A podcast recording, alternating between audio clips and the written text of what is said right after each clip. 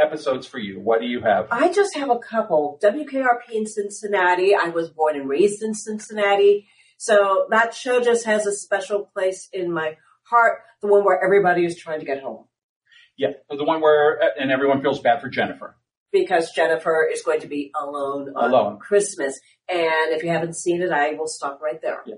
Because they did two. They did one that was a, a takeoff of A Christmas Carol, which was uh, Jennifer was the ghost of Christmas past, Venus was the ghost of Christmas present, and Johnny was the ghost of Christmas yet to come. A lot of shows did that honorable mention would be the odd couples take on a Christmas carol. A lot of them did it. Uh, I say a few did it well, but Yeah, yeah, yeah, yeah. But some people just felt that, and It's a Wonderful Life. They did send us on that. Once in a while, A Gift from the Magi was also, I think, Fuel. Honeymooners did it. Several other episodes did it. Okay, and of course, MASH episode. And then they Um, did the one where Hawkeye, Santa Claus, coming into a war zone to administer aid. And a very young William Katz in that episode. He's the one, yeah, he's the one who tells the wounded soldier, and you didn't believe there was a Santa Claus. I like the one where it's, because that's called Dear Dad, because it's a letter to his father. Mhm. And then there was another one called Dear Sis, which was Father Mulcahy's letter to his sister, Mhm. which also, it was nice because that character got recognition. That's the one where the cast sings uh, Dona Nobis Pacem at the end. And I'm glad you said that because I can never remember the name of that Give us song. peace. Give us peace. Yes. But it was, it was a nice way to acknowledge that character and what he brought to the unit. Uh, because he really felt that he wasn't contributing anything to the greater good of what everybody was doing. Okay. All right. Specials. Specials. Uh, you had already talked about Charlie Brown.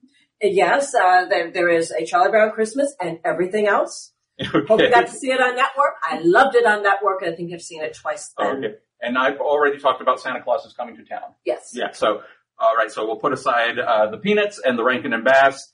Um, I have an animated one. which one?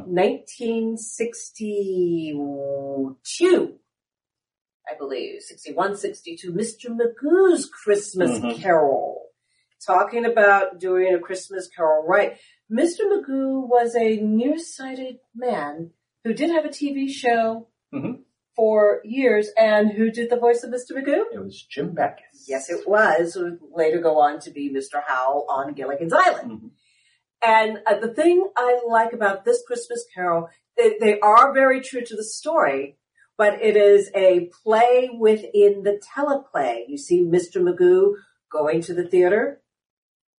Uh, we see Dickens' Christmas Carol, and then we see the cast taking their curtain call at the end. Mhm. And it's very dark. I remember seeing it as a child and it scared me to the point of nightmares. I saw it as an adult just a few years ago. I mean, I was surprised to see it. And I remember telling you, oh, this scared me.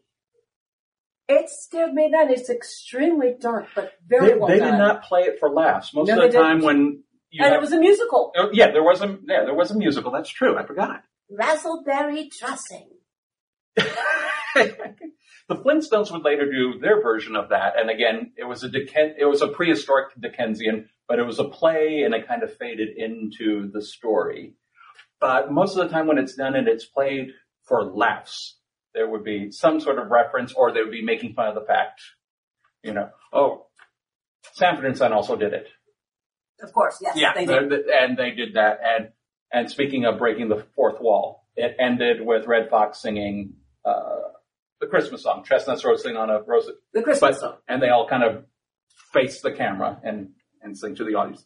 Yeah, but that one, when they got into the story, it was true to the story.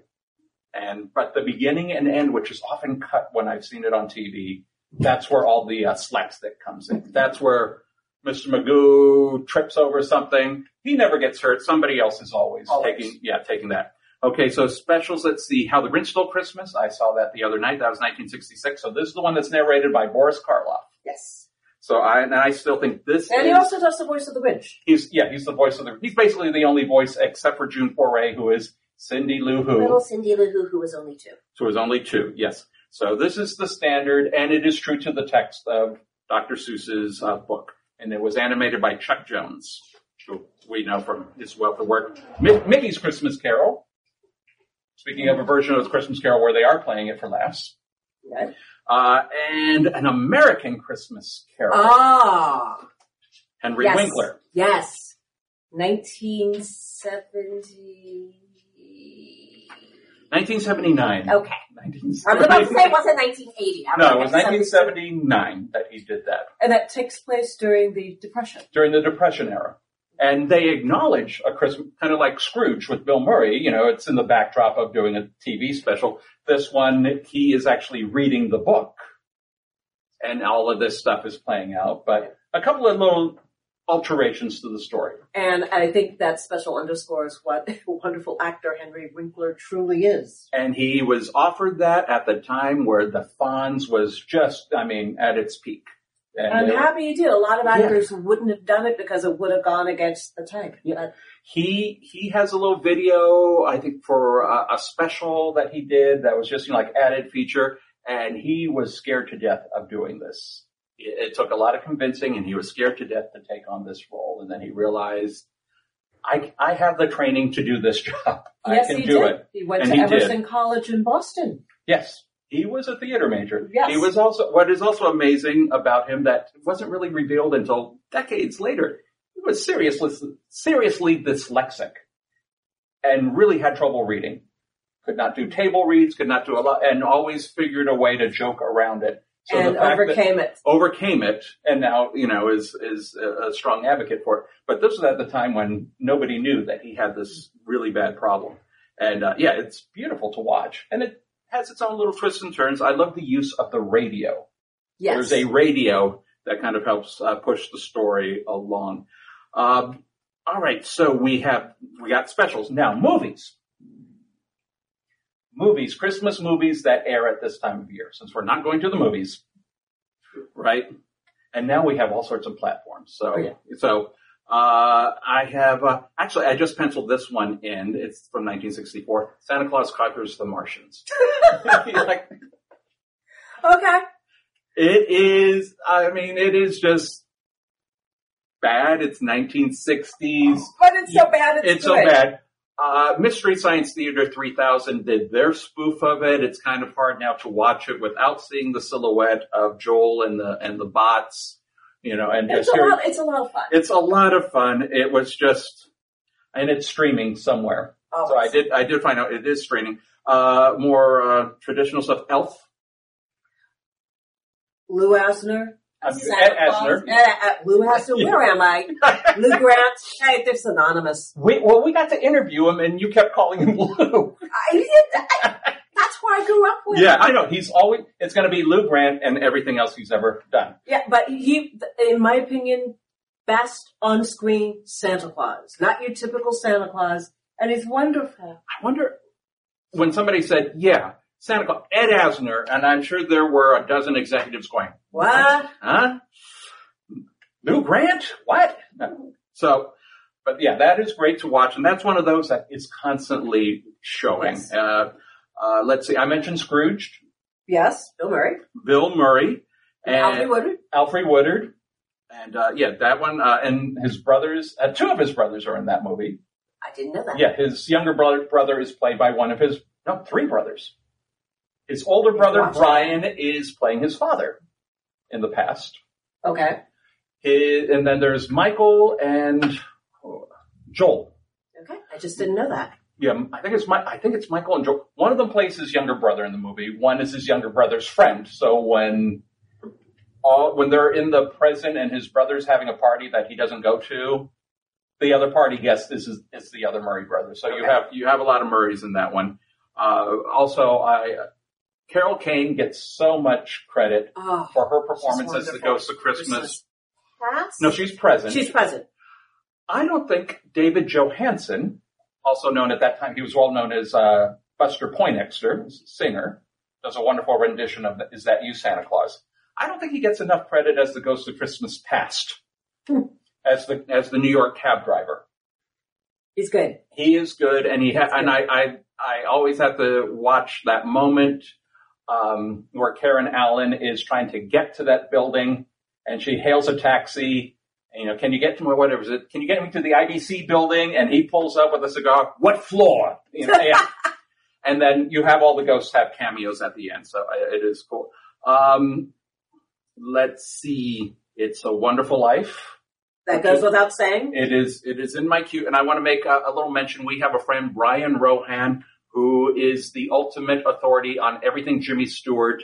He had just done a, a special video. It's on YouTube with all the filming locations for It's a Wonderful Life, and uh, so it covers all the different. They shot that all over Southern California, but it also features the homes that are in the movie uh, that were Bailey Park, and those were brand new houses when they shot that movie. Huh. They were weeks old, and he he gets to interview the current occupant of what was the Martini home. so he, he he gets to talk to them, and he yeah, people come over and they get get photos there. But that shot all over uh, different parts of Southern, Southern California.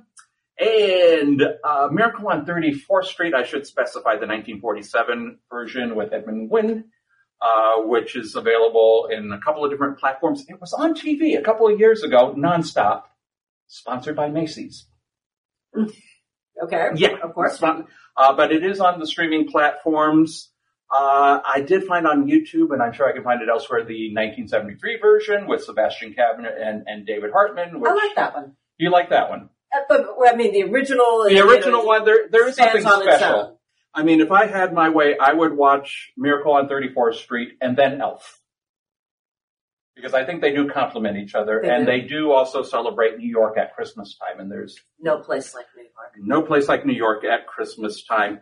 And I have one other one I added to my list.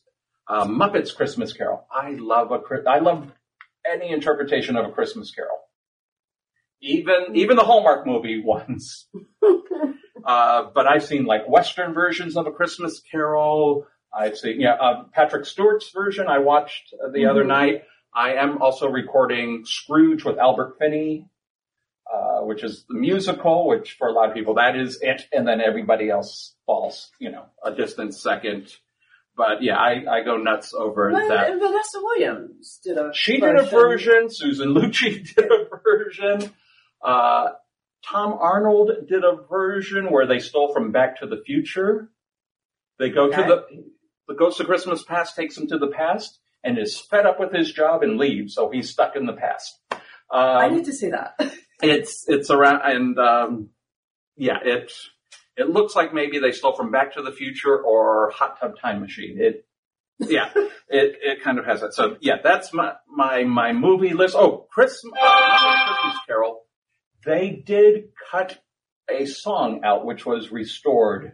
Uh, when if you see it this year, yes. which a lot of people have been talking about that online. And we're going to pause right here, but we'll have more TV history right after this message.